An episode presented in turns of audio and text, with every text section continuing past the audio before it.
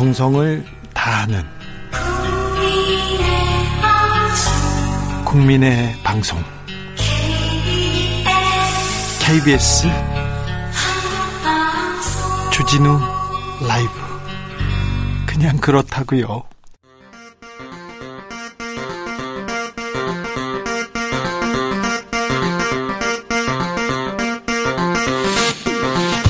주진우 라이브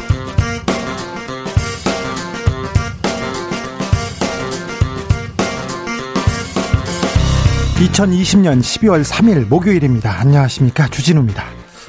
윤석열 검찰총장에 대한 징계위원회가 다음 주 목요일인 10일로 연기됐습니다. 어제 윤 총장 측이 징계위 연기를 요청했고 결국 미뤄졌습니다. 징계위에 대해서 청와대는 절차적 정당성과 공정성이 중요하다고 강조했는데요. 다음 주 열릴 징계위원회 과연 어떻게 되는 걸까요? 주스에서 정리해 봅니다. 일하다 죽지 않게 하자. 제2의 김용균 막자. 노동자들이 더 이상 일터에서 희생되는 일은 없어야 된다. 산업체의 고리를 끊어야 한다는 외침에 이제는 국회가 답해야 될 때입니다. 다음 주 목요일 다음 주 목요일이 벌써 고 김용균 씨의 2주기입니다. 그 전에 중대재해처벌법 통과됐다는 소식 들을 수 있을까요? 정의당 유호정 의원과 이야기 나눠보겠습니다. 역대급 전세 대란이다. 전세값 하루아침에 몇 퍼센트 올랐다. 수도권 아파트 전세값 상승률 18년 만에 최고치. 기사가 쏟아지고 있습니다. 과연 사실일까요? KBS 최경영 기자와 함께 색다른 관점으로 부동산 기사 읽기 한번 해보겠습니다. 나비처럼 날아 벌처럼 쏜다. 여기는 주진우 라이브입니다.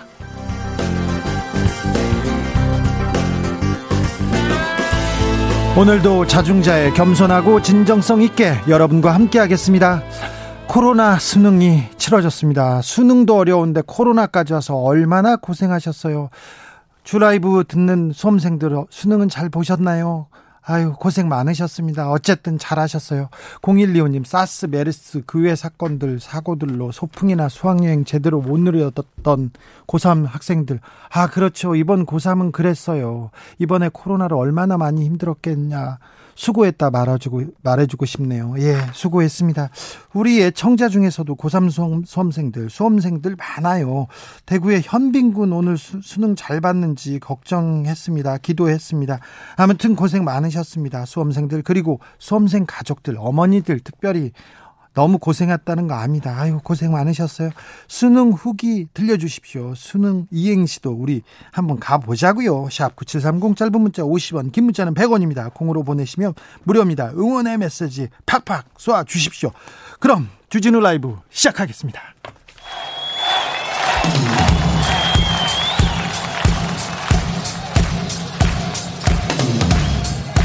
매일 오후 5시 5분 주진우. 주진우. 주진우.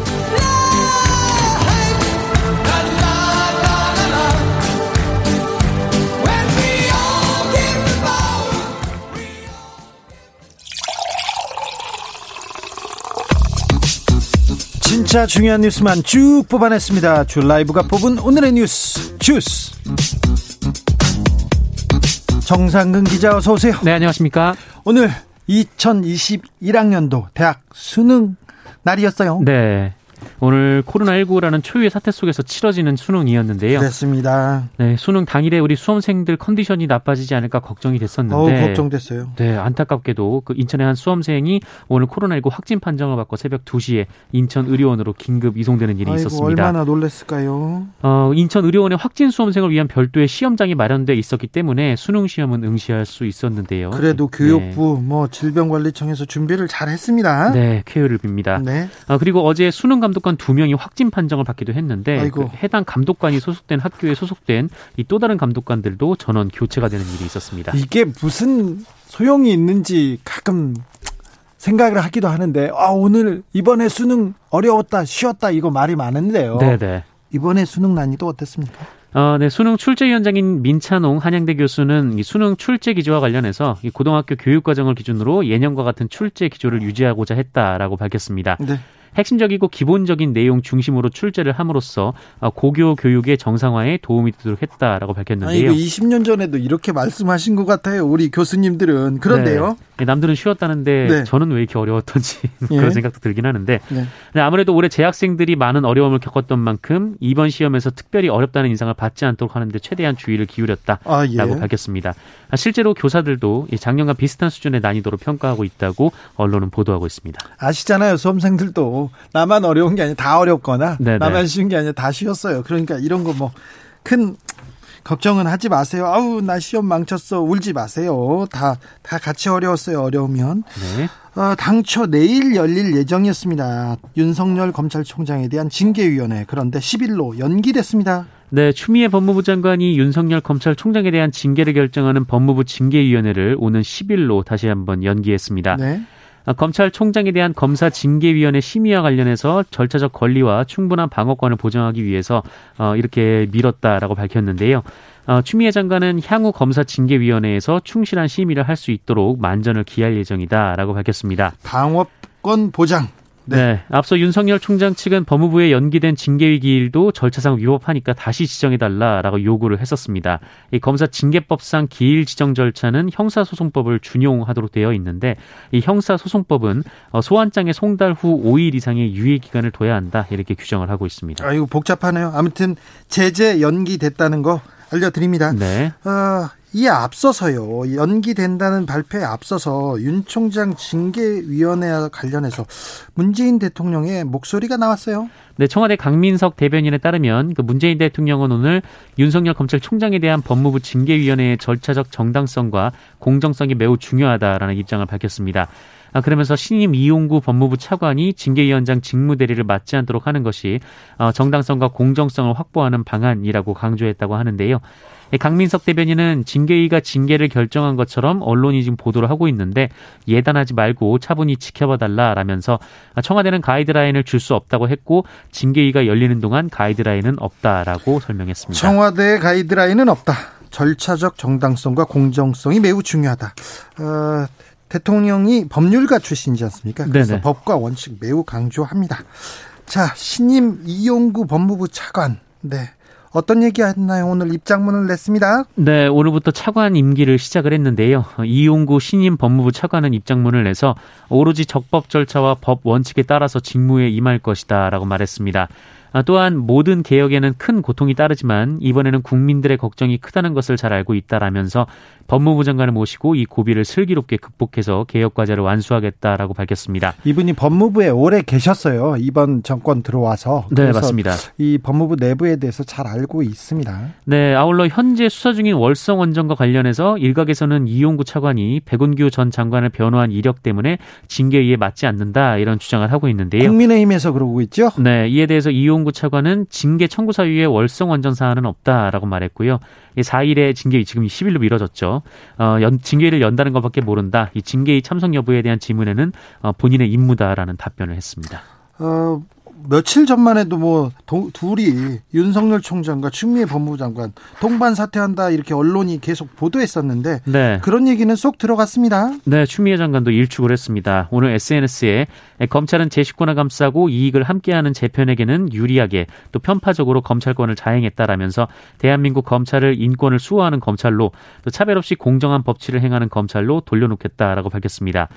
추미애 장관은 검찰은 검찰권 독립과 검찰권 남용을 구분하지 못하고 있다라면서 검찰의 짜맞추기 표적 수사를 통해서 전직 대통령과 전직 총리, 전직 장관도 가혹한 수사 활극에 희생이 됐지만 경제 권력, 언론 권력, 힘 있는 사람, 측근 감싸기를 위해서는 한없는 관용을 베풀었다 이렇게 시작했습니다. 또한 백척간도에서 살떨리는 무서움과 공포를 느끼지만 이를 혁파하지 못하면 검찰 개혁은 공연불이 되고 말 것이다라면서 그렇기에 소임을 접을 수 없다. 흔들림 없이 전진할 것이다. 두려움 없이 나아갈 것이다라고 말했습니다. 네, 살떨리는 무서움과 공포를 느낀다. 하지만 혁파하겠다. 이렇게 밝혔답니다. 어, 검찰이 원전 관련 수사 지금 속도를 내고 있네요. 네, 윤석열 검찰총장이 업무 복귀 첫날부터 이 대전지검의 월성 원전 수사를 직접 지휘하고 있습니다. 네. 어젯밤 대전지검은 월성 원전 경제성 평가 조작 의혹에 연루된 이 산업부 공무원 3명에 대해서 구속영장을 전격 청구했는데요. 앞서 윤석열 총장은 직무배제 조치 전날까지 대전지검의 감사방해 혐의는 부족하다라며 보강 수사를 지시한 바 있습니다. 어, 그리고 원전 수사의 다음 타깃이 어, 당시 백운규 산업정, 산업통, 어, 산업통상자원부 장관 그리고 이 청와대의 최이봉 청와대 산업정책 비서관이 될 것이다 이런 예측이 언론에서 나오고 있는데요. 이 백운규 전 장관의 경우 이 증거인멸 사건 이전에 교체된 전 장관이어서 어, 이 수사가 탈원정 정책 그리고 나아가서 여권을 겨냥할 수도 있다라는 전망도 나오고 있습니다. 탈원전 정책 원전의 안전성이 심히 우려된다. 했는데 안전성은 다 사라지고 경제성 얘기만 하고 있습니다. 네, 감사원 결과가 그렇게 나왔었죠. 그렇습니다. 본질인지는 좀 지켜봐야 되겠습니다. 음, 판사 사찰 의혹에 대해서 여러 말이 나오는데 현직 부장 판사가 네. 전국 법관회의 열어야 된다. 그래서 다뤄, 다뤄야 된다. 이렇게 제안했습니다. 네, 송경근 청주지법 부장 판사는 오늘 이 법원 내부 통신망 코트넷에 이 전국 법관 대표회의에서 법관 사찰 의혹과 관련해서 우려 표명 그리고 철저한 조사를 촉구한다는 의견을 표명하고 또 객관적이고 철저한 조사를 촉구하자라는 제안을 했습니다. 현직 판사가 전국 법관 대표회의에서 재판부 분석 문건에 대해서 논의해 달라라고 요청한 것은 장창국 제주지법 부장판사에 이어서 두 번째입니다. 어, 송경근 판사는 이 소추 기관인 검찰이 이를 심판하는 기관인 법관을 사찰했다고 충분히 의심할 만한 정황이 나왔다라면서 어, 그런데 검찰에 책임 있는 사람 누구도 사과는커녕 유감 표명 한마디 없이 당당하다라고 주장했습니다. 아울러 만약 경찰청이 주요 검사들에 대해서 이 같은 내용의 문건을 작성하다가 외부에 드러날 경우 어떤 상황이 벌어졌겠냐라고 반문하기도 했습니다. 네. 그렇습니다. 코로나 확진자 또 500명을 넘었네요. 네, 오늘 영시 기준 코로나19 신규 확진자 모두 540명입니다. 국내 발생 신규 확진자 516명이고요. 서울에서는 역대 가장 많은 260명의 확진자가 좀처럼 줄어들지 않고 있습니다. 전국적으로도 네, 계속 나옵니다. 네, 경기도가 137명, 인천이 22명이고 부산도 15명, 충남 경남이 13명, 경북 10명 등 모든 지역에서 나왔습니다. 정은경 질병관리청장이 다쳤다고요? 네, 집에서 낙상을 당했다라고 합니다. 아이고. 네, 그래서 어깨가 골절됐다라고 하는데요. 아이고 이거 큰일 났네요. 네, 2, 3일 입원 치료가 필요하다라고 해서 이번 주까지 연차 휴가를 냈다라고 합니다.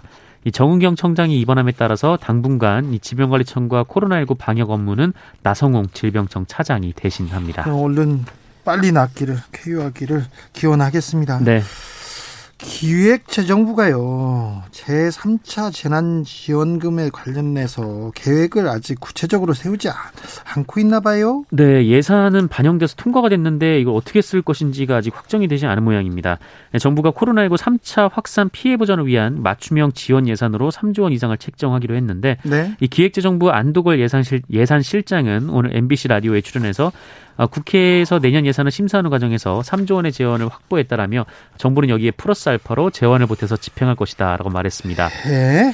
어, 그런데 이 지원금을 어떻게 누구에게 배분할지는 정하지 않은 상황인데요. 네. 안도걸 실장은 현재로서는 3차 확산 피해 규모를 알 수 없으므로 지원 규모도 알 수 없는 상태라고 밝혔습니다. 네. 아, 또한 내년 설 연휴 전에 지원금을 지급하느냐라는 질문에는 규모와 시기, 지급 방법 등이 아직 결정되지 않았다라면서 집행 시기는 따로 결정한 문제다라고 답변했습니다. 그럴게요. 기획재정부 예산실장이면 벌써 이제 머릿속에 다 계획을 세웠을 텐데 아직 제3차 재난지원금 계획은 없나 보네요.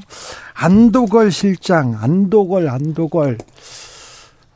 안진걸 민생경제연구소장하고 매우 가까운 네, 관계예요. 네네. 네, 그런데 아직 그분은 그렇게 바깥에서 외치고 있는데 우리 안도걸 실장은 아직 거기까지는 어, 네, 못 들었나 봅니다. 네. 어떻게 되는지 제가 안진걸 어, 소장한테 다시 물어보겠습니다. 주스 정상근 기자 함께 했습니다. 감사합니다. 고맙습니다. 수능에 관련해서 또 수능 수험생들 가족들 응원하는 메시지 계속 도착. 하고 있습니다. 1053님 수능 감독하고 이제 퇴근하는 중입니다.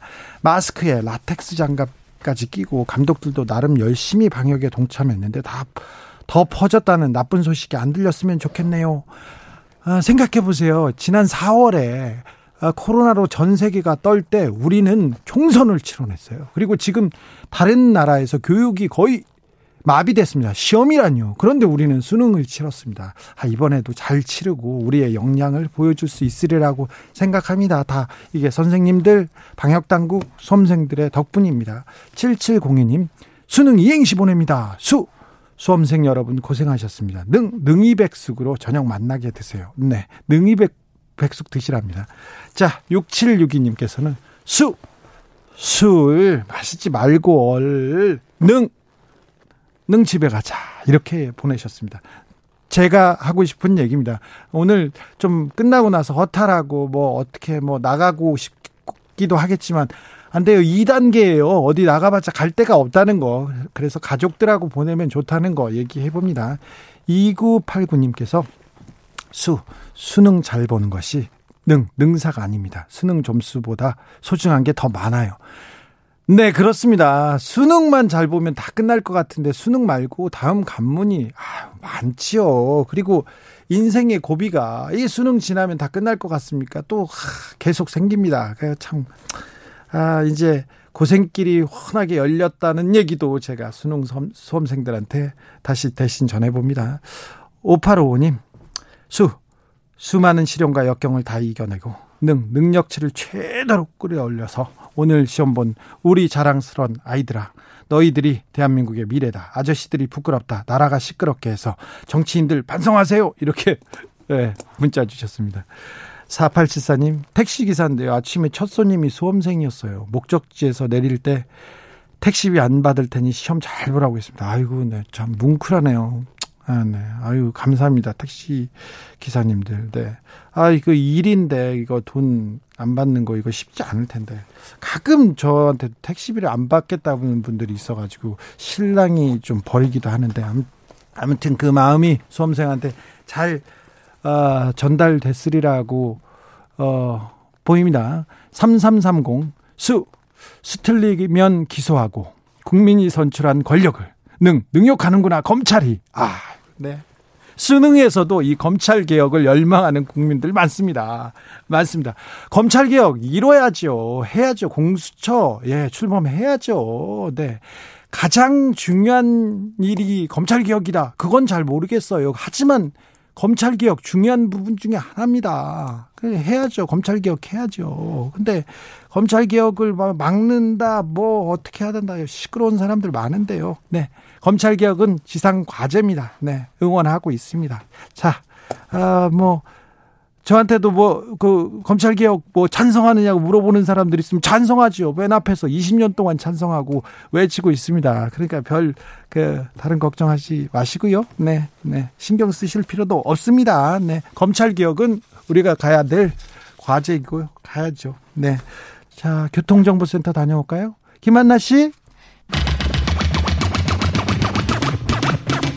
주진우 라이브.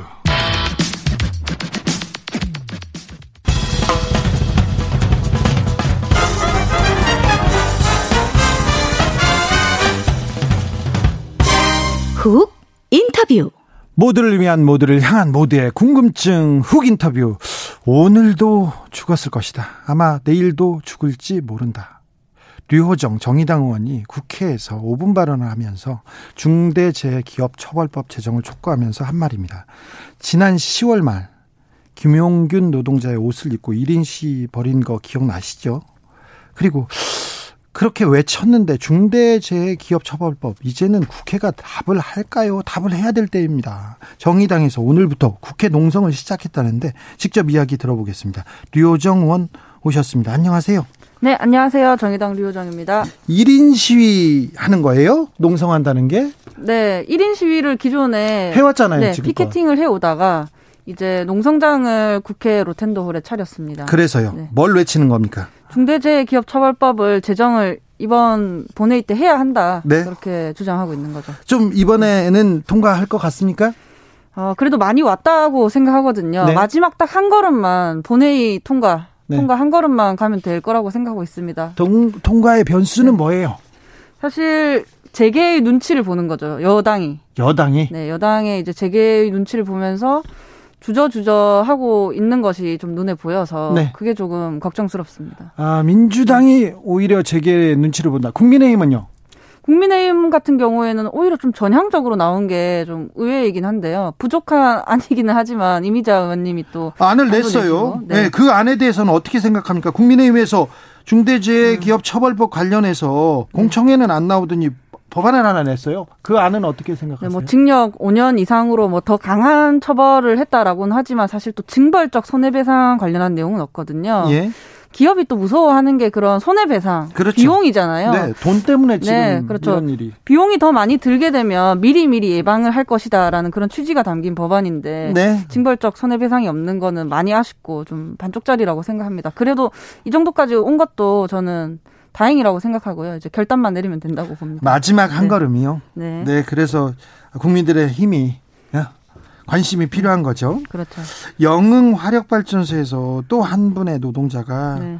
네 돌아가셨어요. 요 이 사건 어땠습 어떤 사건입니까?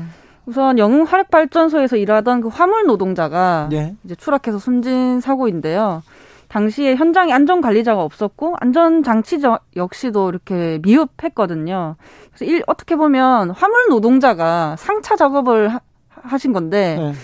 잘못됐잖아요. 그건 운전대가 아닌데 화물 노동자가 운전대가 아닌 다른 일들을 한 거잖아요. 그렇죠. 그렇죠. 인력 설계 자체가 좀 잘못됐고 이런 안전 관리에도 허점이 있는 줄 알면서도 좀 비용 절감을 위해서 그대로 방치하다가 난 사고로 볼 수 있습니다. 또 혼자서 일했다면서요, 김용규 씨처럼. 네, 조금 제가 그때 들었던 이야기를 좀 해도 될까요? 네. 어, 제가 이번에는 유가족 분들을 만나 뵙고 이야기를 좀 들을 수 있었거든요. 네, 빈소에 네, 다녀오셨더라고요. 네, 빈소에 가서 들었는데 어, 유가족 분들이 당시 현장의 CCTV를 보셨다고 해요. 네. 이제 아드님이 대학생인데 어, CCTV에서 아버지의 손이 떨리는 것을 봤대요. 그러니까 무슨 말이냐면 그 높은 곳에서 추락하셔서 쓰러져 계셨을 거 아니에요. 네 그렇기 때문에 아마 도와주세요라고 크게 외치지는 못했을 것이고 주변에 사람만 네. 있었어도 다만 최선을 다해서 움직인 게 아마 손을 움직인 게 아니었겠냐라고 말씀을 하셨는데 저는 그 얘기를 들으면서 아, 도대체 왜 그거를 봐야 되냐 이거죠. 그리고 왜 아버지가 지금 쓰러져 있는 모습을 왜 봐야 되냐. 그리고 왜 계속 봐야 되냐거든요. 사실 9월에도 화물 노동자가 사망한 사건이 다른 발전소에서 있었어요. 11월에 지난 11월에 네. 한달 동안 네. 쉬운 두 명의 노동자가 사망했다고 합니다. 그렇습니다. 그리고 저희가 발의한 이후에도 250명 이상 돌아가셨어요. 아이고, 네. 네. 자, 중대재해 사망 사고 가장 큰 원인 문제 뭡니까? 가장 큰 거는 이렇게 사람의 안전 그리고 생명보다 이윤을 더 중시하는 이런 뭐랄까 자본주의적 사고 방식이 원인이라고 할 수 있겠죠. 그런데 네. 그런 거를 또 막으라고 또 법과 제도가 있는 거잖아요. 네. 지금은 제도가 완벽하게 와지 않기 때문에 이런 사고가 계속해서 일어날 수 있는 거고 네. 그리고 원청이 나는 책임이 없다라면서 자꾸 회피할 수 있는 거거든요. 네. 그래서 계속 반복되는 거고. 그래서 저희가 중대재해기업처벌법이 필요하다라고 얘기하는 겁니다. 다음 네. 주가 다음 주가 고 김용균 씨의 네. 2주기가 있는 날인데 그 전에는 그 중대재해기업처벌법 이거 통과할 것으로 보입니까? 이낙연 대표는 의지를 가지고 있어요. 의지를 사실 잘 확인하지 못했습니다. 저는 아니 네. 이번에 반드시 처리하겠다고 네. 밝혔지 않습니까? 어, 지난 그 교섭단체 대표 연설 때도 그렇고 의지를 계속 밝히고는 있지만 실제로 지금 성과로 나타나고 있지 않아서 저는 본회의 통과하기 전까지는 그 의지를 확인할 수 없다고 생각합니다. 아, 네. 본회의 통과시켜야 네. 의지를 보인 거다. 네. 아, 네. 그래서 지켜보겠다. 네, 그렇습니다. 지켜보기뿐만 아니라 이제 통과될 수 있도록 농성도 하고 모든 걸 다 해야죠. 네. 김종섭 님이 노동 현장에서 1년에 2천 명 넘게 죽어 나갑니다. 네. 코로나로 죽은 사람 500여 명보다 500여 명보다 훨씬 많습니다. 비교하면 우리나라 노동자들 코로나보다 더 음. 무서운 현장에서 일하고 있는 겁니다. 그렇죠. 근데요. 네. 이렇게 어려운 현장, 무서운 현장에서 일하고 있는데 민주당은 네. 의지가 없다는데 뭘 주저한다고 생각하세요? 기업의 눈치를 본다고요? 어, 아무래도 또 기업에서는 이렇게 하면 뭐 비용이 더 많이 발생을 하고 안 그래도 뭐 처벌은 강하다 이런 이야기들을 주장들을 하고 있는 것 같은데요. 네. 사실 실 처벌이 뭐 지금 존재한다라고 하더라도 원청이 책임을 지지 않기 때문에 네. 하청의 위험을 외주화한다라고 하죠. 네. 하청, 재하청 노동자들에게 이 위험한 일을 맡기고 그 일이 발생했을 때 책임을 회피할 수 있는 거거든요. 네. 이런 부분에 대해서 이제 더 이상 간과해서는 안 된다라고 생각합니다. 그런데요, 노동자들은 네. 중대재해기업처벌법 이번에 법안 여러 법안이 나왔는데 네. 세부적으로 들어보면 구멍이 많다. 실효성이 네. 좀 떨어진다는 얘기합니다. 징벌적 손해배상도 약하고 이런 얘기하는데 보완할 점이 있습니까?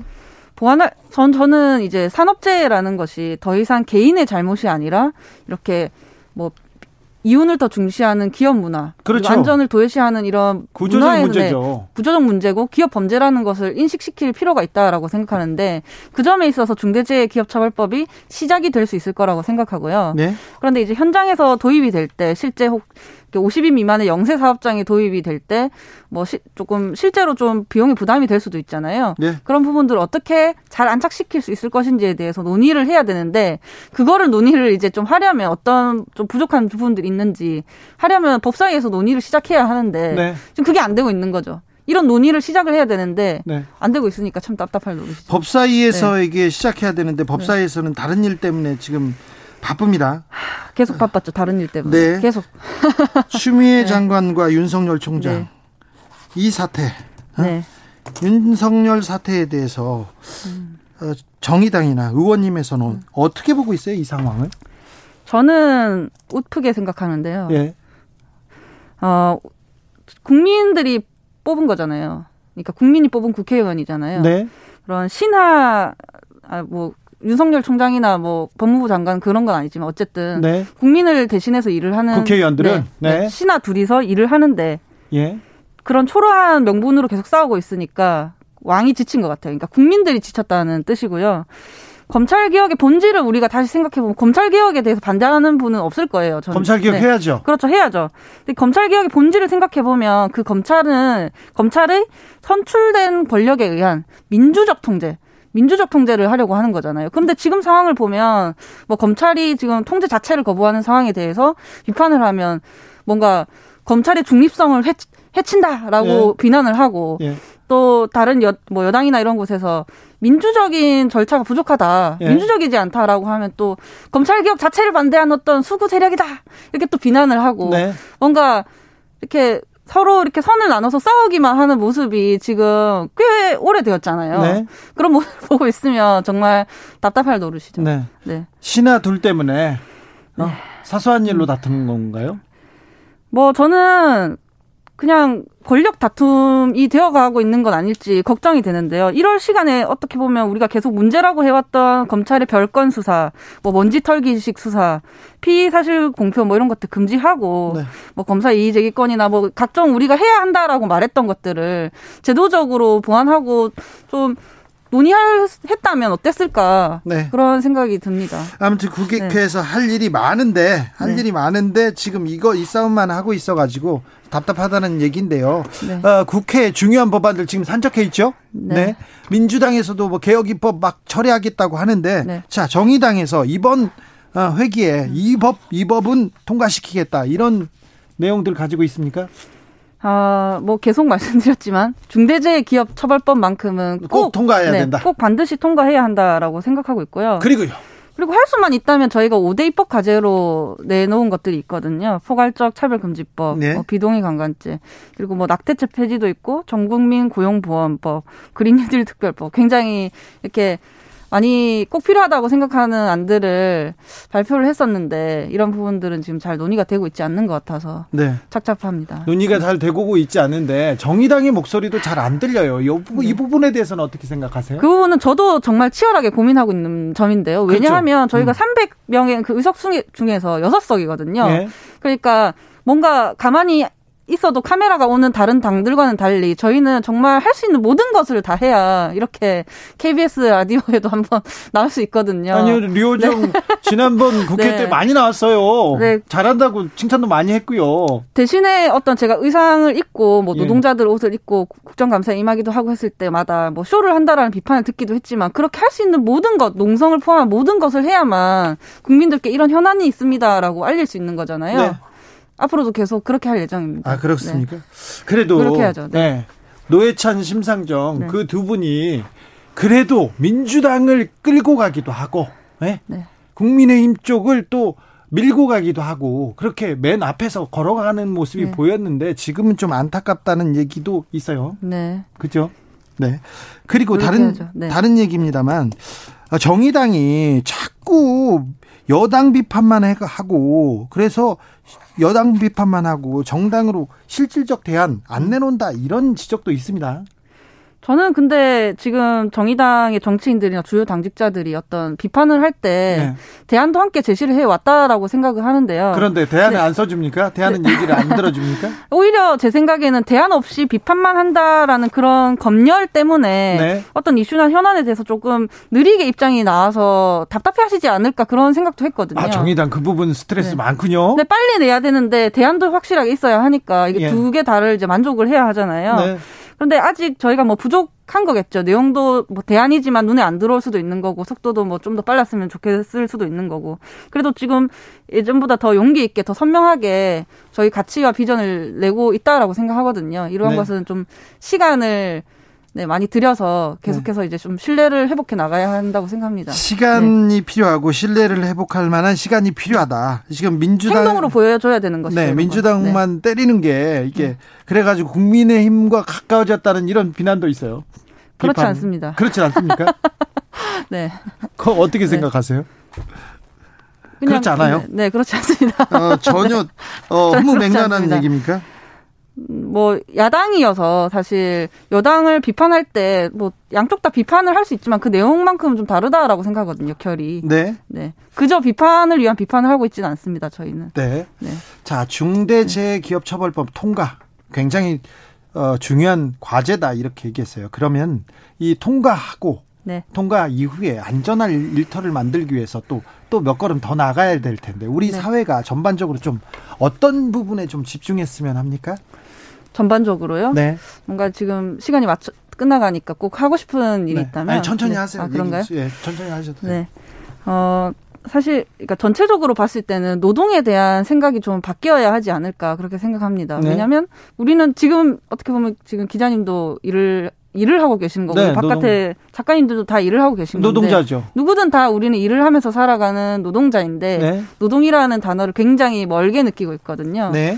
우리 주변에서 일어나는 이 일들 그리고 뉴스에 대해서 나의 일처럼 내 주변의 일처럼 느끼고 공감할 수 있는 사회가 되었으면 좋겠습니다. 네. 자, 네. 류정원이 지난번 정기국회였나요? 그 네. 아, 국정감사에서 네. 삼성 임원의 네. 출입증 출입증 관련해서 네네. 이렇게 굉장히 큰 네.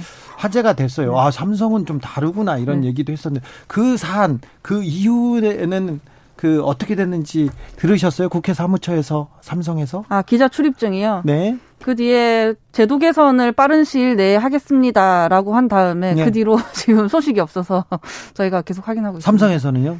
삼성에서도 아 삼성에서는 우선 기술 탈취 관련해서는 와서 네. 우리가 분명히 잘못했다. 네, 기술 탈취도 네. 또 잘했죠 류정원이. 네. 기술 탈취 그 관련해서는 네. 지적도요. 네, 분명히 잘못했고 네. 이제 그 당그 그 피해를 당한 중소기업과 협의를 시작하겠다. 아 그래요? 네, 그런 말들을 하고 이제 보상 협의 등을 이제 시작을 했고요. 예. 그런데 기자 출입증 관련해서는 역시나 그 임원 개인의 잘못이다. 그리고 그 임원은 퇴사했다.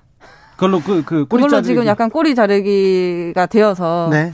그렇게 끝이 난 가운데 이제 당시 증인 채택을 철회를 했던 양당에서는 또 응답이 없고 네. 참 깝깝합니다. 삼성 문제에 네. 대해서 좀 문제 해결을 하려고 네. 했는데 네. 좀 해보려고 했는데 양당에서 증인 채택을 안 해줍니까? 그때 당시에 철회를 시작 10분 전에 철회가 된 거잖아요. 네. 그래서 다음 날에 나온 분들은 증인이 아니라 어, 자진 출석하신 분들이었거든요. 참고인으로 자진 네. 출석한 사람이 류호정 의원한테 네. 걸려가지고, 네. 네, 그날 그렇게 이제 설전을 벌였던 것이고요. 네. 근데 다만 기술 탈취 부분 관련해서는 그날 명확하게 질의를 했고, 네. 어, 얼마 전에 기술 탈취 관련해서 이제 공청회도 열리고, 또 그 피해 입은 그 중소기업 분들도 조금 해결이 되어 가고 있습니다. 네. 국회의원 류호정의 다음 행보도 좀 기대가 됩니다. 어떤 계획을 가지고 계세요? 네, 항상 마지막 질문을 이것으로 하셔서 이제 끝이구나 싶은데요. 아니요, 더, 더, 더 할게요. 다음 네. 질문 또 할 거예요. 아니, 아니요. 네. 다음, 다음번에 혹시 이 방송에 출연했을 때 네. 중대재해기업처벌법이 통과된 상태로 나올 수 있도록 아, 그랬으면 네, 좋겠어요. 의정 활동을 네. 진행을 해야겠죠. 네. 네. 일단 응원합니다. 네, 그리고요. 네. 그거 중대재해 네. 어, 기업처벌법 말고 네. 다른 얘기도 조금 해줘요. 자, 이 얘기는 통과하는 걸로 하고 다음 주까지 하는 걸로 하고요. 아, 그리고 다른 어 이제 앞으로 의정 활동 계획 네. 그리고 아, 네. 네. 어떤 걸 또 할지 궁금해요 저는. 저희 그 정의당 5대 입법 과제 중에 제가 비동의 강간죄 개정을 제가 맡았었는데요. 네. 그 후속 법안으로 2차 피해 방지법과 데이트 폭력 방지법을 준비를 하고 있거든요. 네. 어, 지금 성폭력에 대한 개념이 과거 한 60년 전과는 많이 다르잖아요. 네. 그런데 지금 법이 잘 반영을 하지 못하고 있고 그 대표적인 사례가 이제 2차 피해나 데이트 폭력이란 이런 개념인 것 같아요. 네. 그래서 어, 그렇게 생각을 해서 네, 이런 법안들을 후속 법안으로 준비를 하고 있습니다. 아, 이 부분 네. 좀 집중하면 되겠네요. 네. 자, 류호정 의원 공부 모임 많이 하죠? 잘 되고 있습니까? 공부 모임은 또 어떤 어떤 공부 모임 지금 뭐 하시죠? 뭐 노동이나 여성 의제 관련해서 얘기를 했는데 그 음. 외에도 그린 뉴딜 기후 네. 위기 관련해서도 공부를 좀 하고 있습니다. 그린 뉴딜 정책에 대해서는 어떻게 보시나요? 그린 뉴딜 정책은 얼마 전에 그 대통령께서 네. 2050년에 탄소 중립, 탄소 배출을 하지 않겠다. 줄이겠다라는 선언을 했잖아요. 네. 그거에 맞춰서 좀 더 기존의 계획과는 달리 좀 더 전향적으로 나아갈 필요가 있겠다라고 생각하는데요. 네.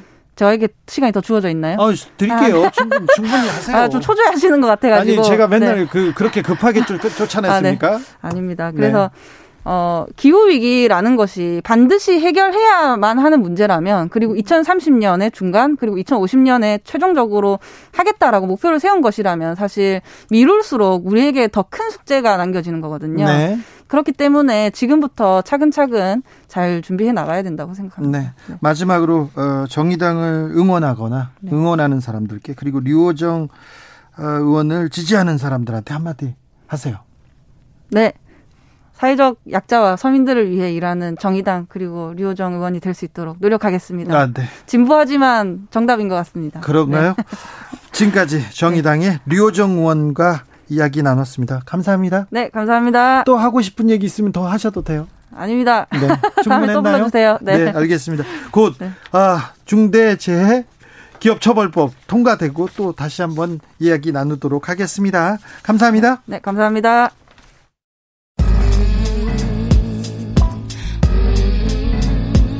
나비처럼 날아 벌처럼 쏜다. 주진우 라이브.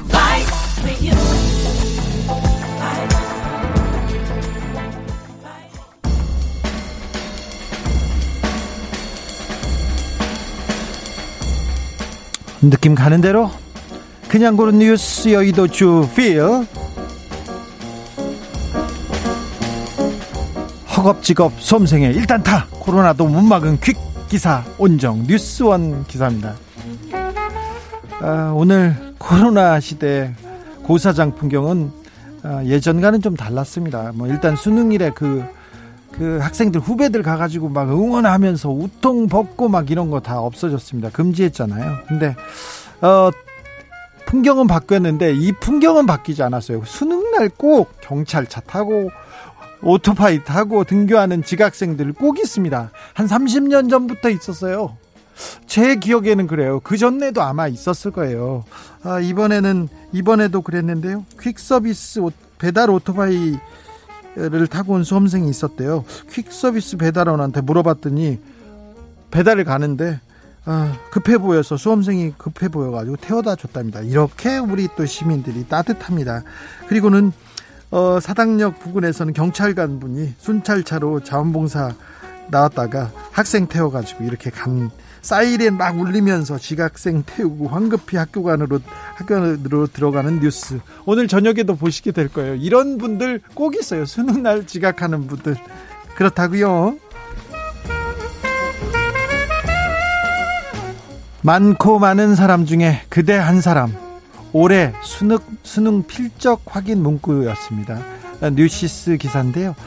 음, 2005년도 수능에서 대규모 부정행위가 있었어요. 그 대리시험 있고 그래서 어, 적발 후에 시행된 대책이 하나 있는데 어, 자기 필적을 글을 써놓는 거예요. 필적 확인 문구를 써놓는 건데 올해 올해 수능에서는 시인 나태주의 들길을 걸으며에서 한 부분입니다. 많고 많은 사람 중에 그대 한 사람 이렇게 적는 거였습니다.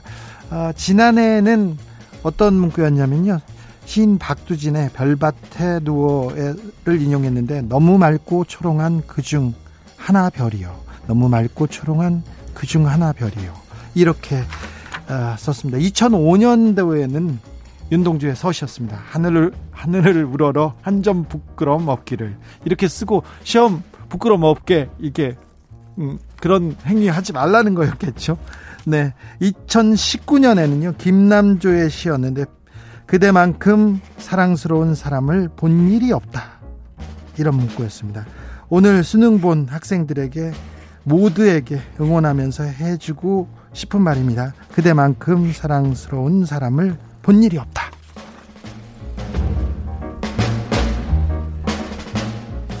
정 떨어지는 최악의 맞춤법. 서울신문 기사인데요. 결혼 정보 업체에서 이 설문조사를 했어요. 그래가지고 미혼 남자들한테 물어봅니다. 자, 연인들 중에 이렇게 연애하다가 연인한테 정 떨어지는 순간이 언제였냐 이렇게 물어봤을 때 1위가 뭘 것 같아요? 1위가 약속을 지키지 않았을 때 어, 그럴 수 있어요. 40% 넘는 지지를 받았습니다. 두 번째가 뭐냐면요. 두 번째는 어, 통과하고 세 번째는 기념일을 잊었을 때 막 생일 잊고 그러면 어유 화나죠. 100일 뭐 됐는데 안 기억하면 화나죠. 그런 분들이 있습니다. 그리고는 어, 네 번째는 시사상식에 대해 무관심하거나 아예 모를 때 어우 아니 내 너무 무식해 너무 몰라 그러면 화나죠. 그럴 만합니다. 3위, 4위 다 그럴 만합니다. 2위는 뭐였냐면은 반복적으로 맞춤법을 틀 때였습니다. 30% 넘는 사람이 이게 연인한테 정이 떨어진다는 거예요. 아, 맞춤법이요? 와. 이 그런데 재밌는 것은요. 반복적으로 맞춤법을 틀 때 막 어, 화가 난다. 정 떨어진다고 했던 남성의 비율은 18% 정도 되는데 여성의 비율은 81%입니다. 81. 대체적으로 남성보다 여성이 대화 중 맞춤법 더 민감하게 생각합니다. 문자 맞춤법 틀리잖아요. 민감합니다. 여성은 남성이 약간 지적으로 좀 떨어진다. 그럼 민감하게 반응하는 거예요. 어, 튜브 유님도 진짜 싫어요. 맞춤법 틀리는 거. 진짜요? 와. 쿠바랑님은 왜냐 하면은 진짜 심하다. 이렇게 이렇게 보낸 분도 있어요. 왜냐하면을 오이 이렇게 쓰시는 분도 있거든요. 그래서 연, 연인들한테 물어봤어요. 그래서 최악의 맞춤법 표현이 뭐냐 이렇게 하니까 되와 돼 그러니까 돼 도이와 도에 되와 대 구분이 안 돼. 안 돼. 아니. 빨리 나. 왜냐하면 이 단어만 나오면 막 화가 난대요. 그리고 단어로는 연예인, 얘기, 그리고 설거지 이런 표준어 맞춤법 이거 모르면 화난다고 이렇게 생각합니다. 그래요. 아니 맞춤법 때문에 왜 정이 떨어져요? 이렇게 그 이유도 물었습니다. 물어봤더니 뭐라고 하냐면 나를 좋아하지 않는다는 느낌이 들어요. 그렇게 하고 무지한 것 같아요. 이런 얘기도 하고요. 존중받는다는 느낌이 들지 않아요. 이런 얘기도 했고요. 성의가 없어 보여요. 이런 답변도 있었답니다. 맞춤법이 생각보다 중요합니다. 사랑에 관해서는요. 엄청 중요합니다. 요건 몰랐습니다. 저는 여러분도 그러셨죠? 네.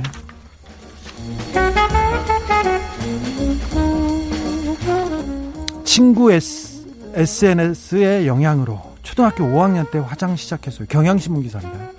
여성 환경연대에서 청소년들한테 화장품 어떻게 썼어요? 이렇게 아, 결과 그 사용 실태를 조사해서 보고서를 냈는데요. 화장을 처음 한 나이가 언제쯤 될 것 같습니까? 평균 나이는 12.7세입니다. 그러니까 초등학교 5학년 때 화장을 시작한다고 합니다. 초등학생이 무슨 화장을 해? 아니에요. 요새는 그때 시작한답니다. 화장품 몇 개나 있어요? 이렇게 물어봤더니 한 개 있는 사람도 있고요. 많게는 50개가 넘는다는 초등학생도 있어요. 와. 16세 한 초등학교 4학년 그 16세 그 한 설문조사에 응한 분은 초등학교 4학년 때 화장을 처음 접했는데 그리고는 그 다음에는 관심이 계속 커져가지고 휴대전화에서 화장품 소개받고 애플리케이션 다운받아서 정보를 얻다, 얻고 있다고 합니다. 근데 초등학교 4학년 때 이미 화장을 시작해요. 그리고 대부분 시작해요. 그러니까 이제 화장하지 마. 말고 이거 이게 답이 아닌 것 같아요. 보고서에도 이런 거 지적했습니다. 실효성이 없는 화장 금지 교칙 대신에 청소년들에게 적합한 정보 제공해야 되고 교육의 기회 필요하다. 그러니까 화장법도 좀 알려주고 외모에 대해서 외모에 대해서 갖는 좀 선입견, 편견 이런 걸 조금 줄여주는 교육이 필요하다는 지적입니다. 맞는 것 같아요. 이제 하지 마 그러지 말고 아, 외모에 대한 컴플렉스, 외모에 대한 편견을 없게 하는 그런 방법이 좀 필요하지 않나 이런 생각도 해봅니다. 인간 회방 없었다면 날지 않는 새 훨씬 더 많았다. 연합뉴스 기사인데요. 새가 하늘을 나는 동물이잖아요. 그 당연히 당연한 것처럼 보였는데 어, 새인데 비행을 포기할 확률이 진화적으로 높고 인간에게 멸종되지 않았다면 인간이 괴롭히지 않았다면 펭귄이나 타조처럼 날지 않는 새가 지금보다 훨씬 더 많았다는 연구 결과가 나왔습니다. 조류 중에 멸종한 조류를 이렇게 목록해 봤더니 581종이 멸종했다고 집계됐는데요. 어, 이 중에 166종이 날지 못했다고 해요. 어, 현재 날지 못하는 조류는 60종만 남았답니다. 그러니까 날지 못하는 조류는 빨리 멸종됐다는 겁니다. 날 수 없는 새가 어, 이전 연구에서 추정된 것보다 훨씬 더 다양해졌다는 점 보여주고 있습니다. 그러니까 날지 못하는 새가 많았다는 그런 얘기입니다. 뉴질랜드에서 멸종한 이렇게 새들을 종합해 봤는데 26종이 멸종했고요. 하와이에서는 23종의 날지 못하는 새가 있었는데 모두 사라졌다고 합니다. 뉴질랜드에는 26종의 날지 못하는 새가 있고 하와이에서는 23종의 날지 못하는 새가 있었대요. 그러니까요. 지금 날지 않는 부엉이와 딱따구리를 따오기를 같이 살고 있었을지 모른다. 인간 때문에 슬프게도 모두 사라졌다는 연구 결과였습니다.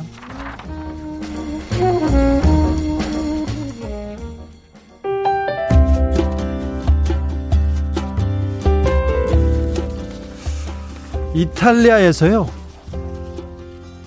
이탈리아에서 한 남성이 음, 남성이 부부싸움 하고요. 서울에서 제주까지 거리를 걸어갔대요. 걸어갔대. 혼자서 그냥 하염없이.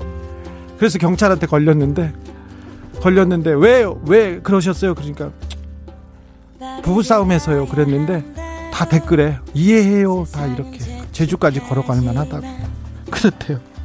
얼마나 화가 났으면 그런지 인간적으로 이해한답니다. 네.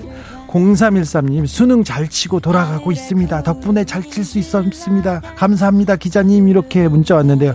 아이고 고생 많으셨어요. 오늘은 푹 쉬시기를 그리고 아, 고생하셨으니 이제 꼭 평안해지기를 아, 잘 됐을 거예요. 네 기도하겠습니다. 양양의 이 정도 들으면서 잠시 쉬었다가 저는 6시에 돌아오겠습니다.